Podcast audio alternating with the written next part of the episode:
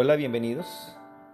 Mi nombre es Milton L. Ortiz y este es el episodio número uno uh, en la introducción al estudio del Evangelio de Jesucristo en el Antiguo Testamento.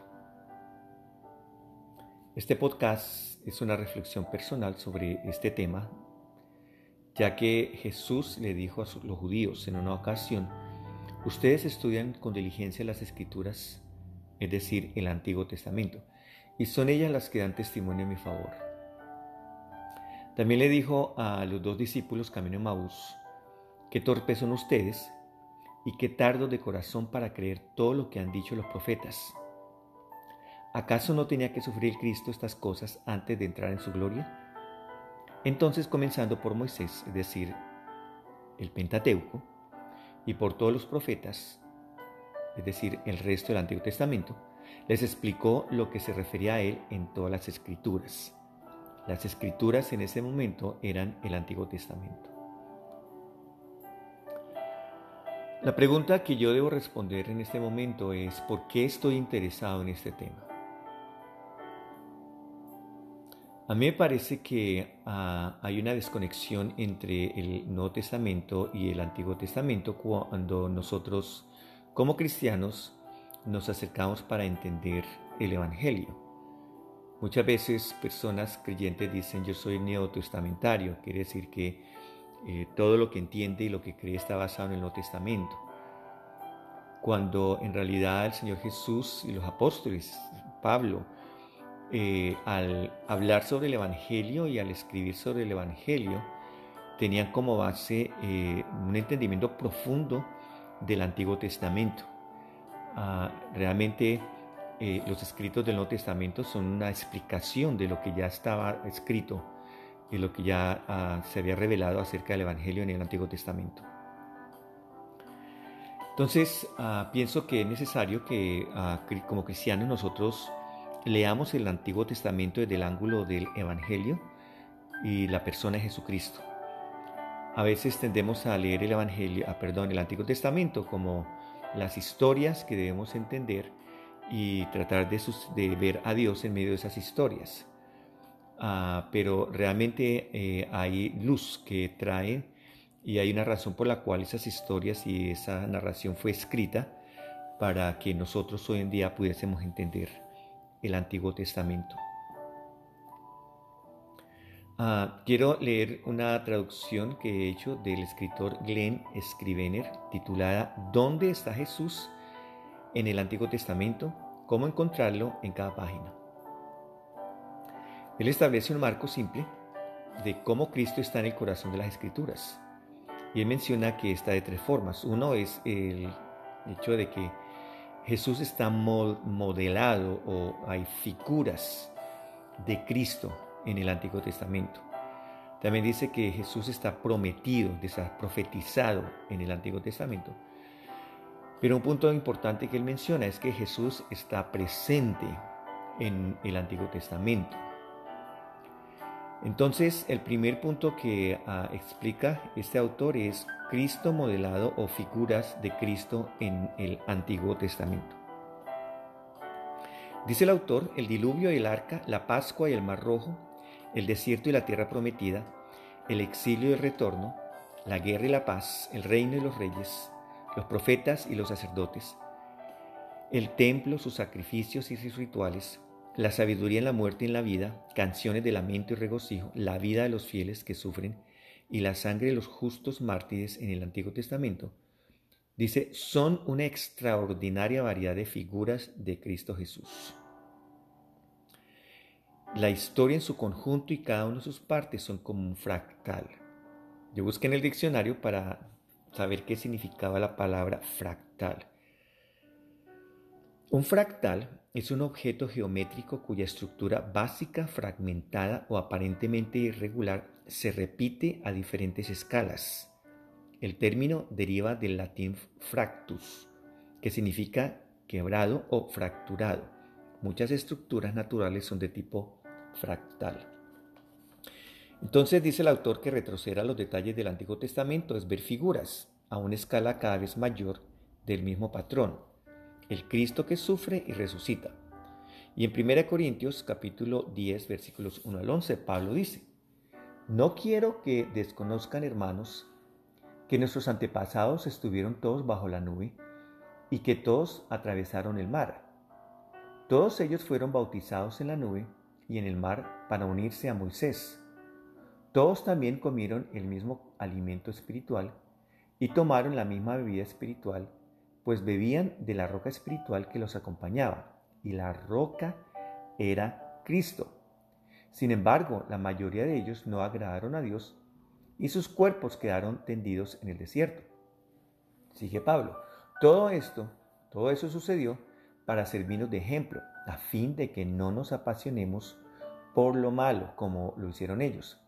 Dice Pablo, no sean idólatras como lo fueron algunos de ellos, según está escrito, se sentó el pueblo a comer y a beber y se entregó al desenfreno.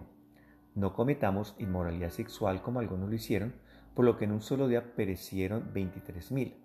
Tampoco pongamos a prueba al Señor como lo hicieron algunos y murieron víctimas de las serpientes. Ni murmuren contra Dios como lo hicieron algunos y sucumbieron a manos del ángel destructor.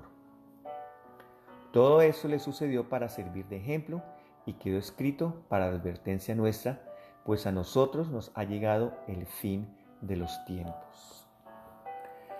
Sigue el autor diciendo, pero incluso cuando Pablo nos enseña los patrones del Evangelio del Antiguo Testamento, se esfuerza al señalar que Cristo no solo fue moldeado, modelado, o figuras de él, sino que también fue prometido y presente a los creyentes del Antiguo Testamento. Por ejemplo, el versículo 4 dice, y tomaron la misma vía espiritual, pues bebían de la roca espiritual que los acompañaba, y la roca era Cristo. El segundo punto es que Cristo eh, está prometido, estaba prometido en el Antiguo Testamento. Los santos del Antiguo Testamento no eran simplemente azulejos en un mosaico dando testimonio inconscientemente de un patrón evangélico del que ignoraban. Ellos también esperaban el cumplimiento de estos patrones. ¿Cómo? A través de las promesas. Así lo vieron Jesús, Pablo y Pedro. El Señor Jesús en Lucas 24, 25 al 27 dice, qué torpes son ustedes, les dijo, y qué tardos de corazón para creer todo lo que han dicho los profetas. ¿Acaso no tenía que sufrir Cristo estas cosas antes de entrar en su gloria? Entonces, comenzando por Moisés y por todos los profetas, les explicó lo que se refería a él en todas las escrituras. También Pablo, perdón, en Hechos 26, 22 al 23, Pablo dice, pero Dios me ha ayudado hasta hoy y así me mantengo firme, testificando a grandes y pequeños. No he dicho sino lo que los profetas y Moisés ya dijeron que sucedería, que el Cristo padecería y que siendo el primero en resucitar, proclamaría la luz a su propio pueblo y a los gentiles. Pedro también escribe en su carta, la primera carta de Pedro 1, del 10 al 12. Dice, los profetas que anunciaron la gracia reservada para ustedes estudiaron cuidadosamente esta salvación. Querían descubrir a qué tiempo y a cuáles circunstancias se refería el Espíritu de Cristo que estaba en ellos, cuando testificó de antemano acerca de los sufrimientos de Cristo y de la gloria que vendría después de estos. A ellos se les reveló que no se estaban sirviendo a sí mismos, sino que les servían a ustedes. Hablaban de las cosas que ahora les han anunciado los que les predicaron el Evangelio por medio del Espíritu Santo, enviado del cielo. Aún los mismos ángeles anhelan contemplar esas cosas. Dice el autor, cada uno de ellos caracteriza la forma del Antiguo Testamento como proclamando los sufrimientos y la gloria de Cristo.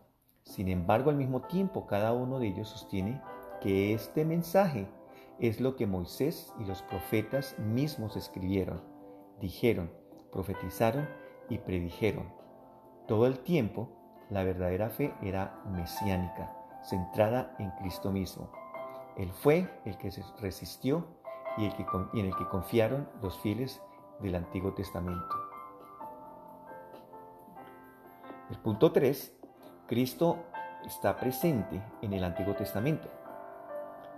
Es el autor, pero más que simplemente modelado y prometido, quizás la faceta menos apreciada es que Cristo también está presente en el Antiguo Testamento. Es sorprendente cuán explícitos son los autores del Nuevo Testamento sobre la presencia de Jesús en el Antiguo Testamento. En Juan 8, 56 al 58, el yo soy en quien Abraham se regocijó fue Jesús. Abraham, el padre de ustedes, se regocijó al pensar que veía mi día y lo vio y se alegró. Ni a los 50 años llegas, le dijeron los judíos. ¿Y has visto a Abraham? Ciertamente, les aseguro, que antes de que Abraham naciera, yo soy. En Hebreos 11:26, el Señor que motivó a Moisés fue Cristo. Consideró que lo oprobio por causa del Mesías era una mayor riqueza que los tesoros de Egipto, porque tenía la mirada puesta en la recompensa. En 1 Corintios 10, 4, la roca en el desierto era Cristo, y tomaron la misma bebida espiritual, pues bebían de la roca espiritual que las acompañaba, y la roca era Cristo. En Juan 12, del 40 al 41, la visión del templo del rey de Isaías era el Hijo. Les ha cegado los ojos y endurecido el corazón para que no vean con los ojos, ni entiendan con el corazón, ni se conviertan y yo los sane. Esto lo dijo Isaías porque vio la gloria de Jesús y habló de él. Sigue diciendo el autor, Jesús no es simplemente modelado, prometido en el Antiguo Testamento, Él está presente. Esto es vital ya que ni el carácter esencial de Dios ni de la fe ha cambiado del primer pacto al nuevo. Dios siempre ha trabajado en el patrón trinitario, desde el Padre a través del Hijo por medio del Espíritu Santo.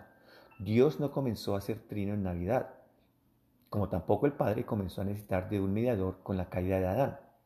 Y la fe tampoco ha cambiado fundamentalmente. La verdadera fe no se limita a resignarse a un plan divino, ni a confiar en promesas separadas. La fe abraza a una persona prometida. Termina el escritor diciendo, Cristo viene vestido de evangelio. Como Calvino escribió con frecuencia, debemos recordar las promesas en que Cristo está vestido, pero nunca prediquemos un conjunto de ropas. Es la persona del Hijo la que se encuentra en el centro de la fe salvadora. Yo creo que tenemos que volver al Antiguo Testamento con otros ojos, con otra expectativa, ah, con la expectativa de, con la base fundamental de que es la, la palabra de Dios, es la escritura, es lo que la mayoría de los escritores de la Biblia mencionan como la escritura.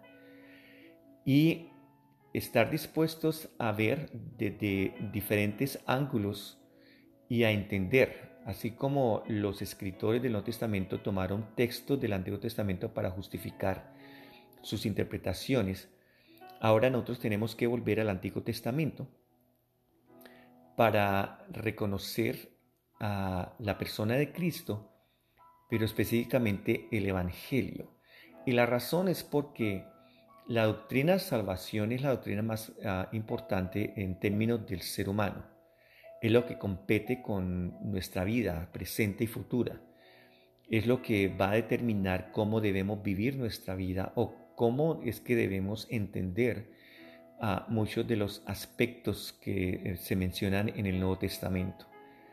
Ah, temo que muchos de nosotros no hemos entendido la profundidad del Evangelio o la sencillez del Evangelio porque ah, no entendemos cuando ah, los escritores están expresando conceptos ah, que son imposibles de entender si los miramos separados del Antiguo Testamento. Entonces, gracias por eh, escuchar el día de hoy. como dije al comienzo, mi nombre es Milton L. Ortiz. El próximo episodio sobre las buenas nuevas de salvación en el pasado eterno el Señor les bendiga y a la palabra de Dios siga siendo una espada de doble filo que penetra hasta lo profundo de nuestro ser y nuestras coyunturas. Ah, la gloria sea para el Señor. Amén.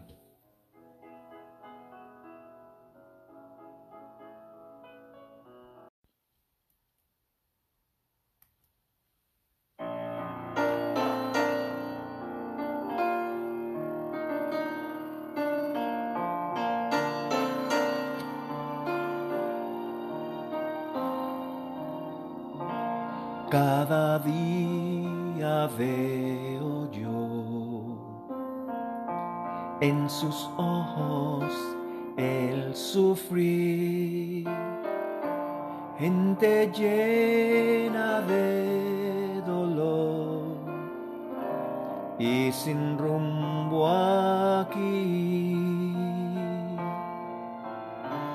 con angustia y soledad llenos de temor. Su reír es exterior, solo Cristo ve. Tienen que saber del amor en las pruebas y el temor, el refugio da. Tienen que saber del amor de Dios, que salvación, tienen que saber.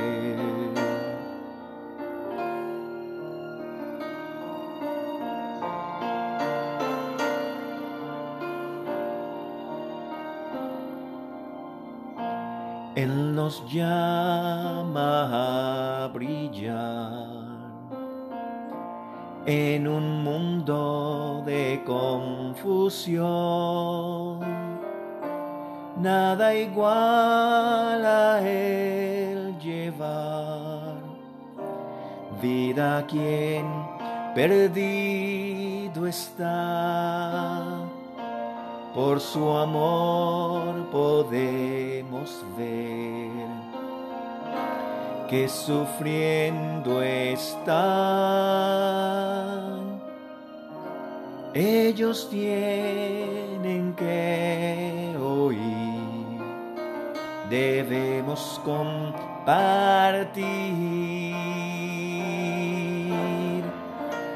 tienen que saber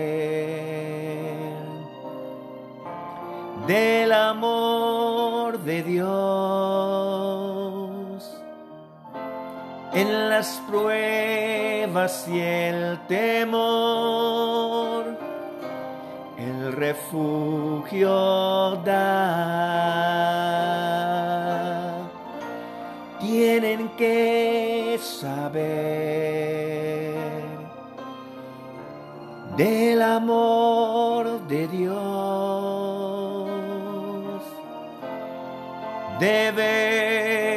Proclamar y nuestras vidas dar. Tienen que saber.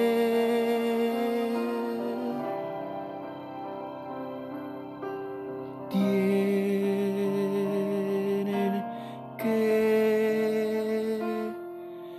saber.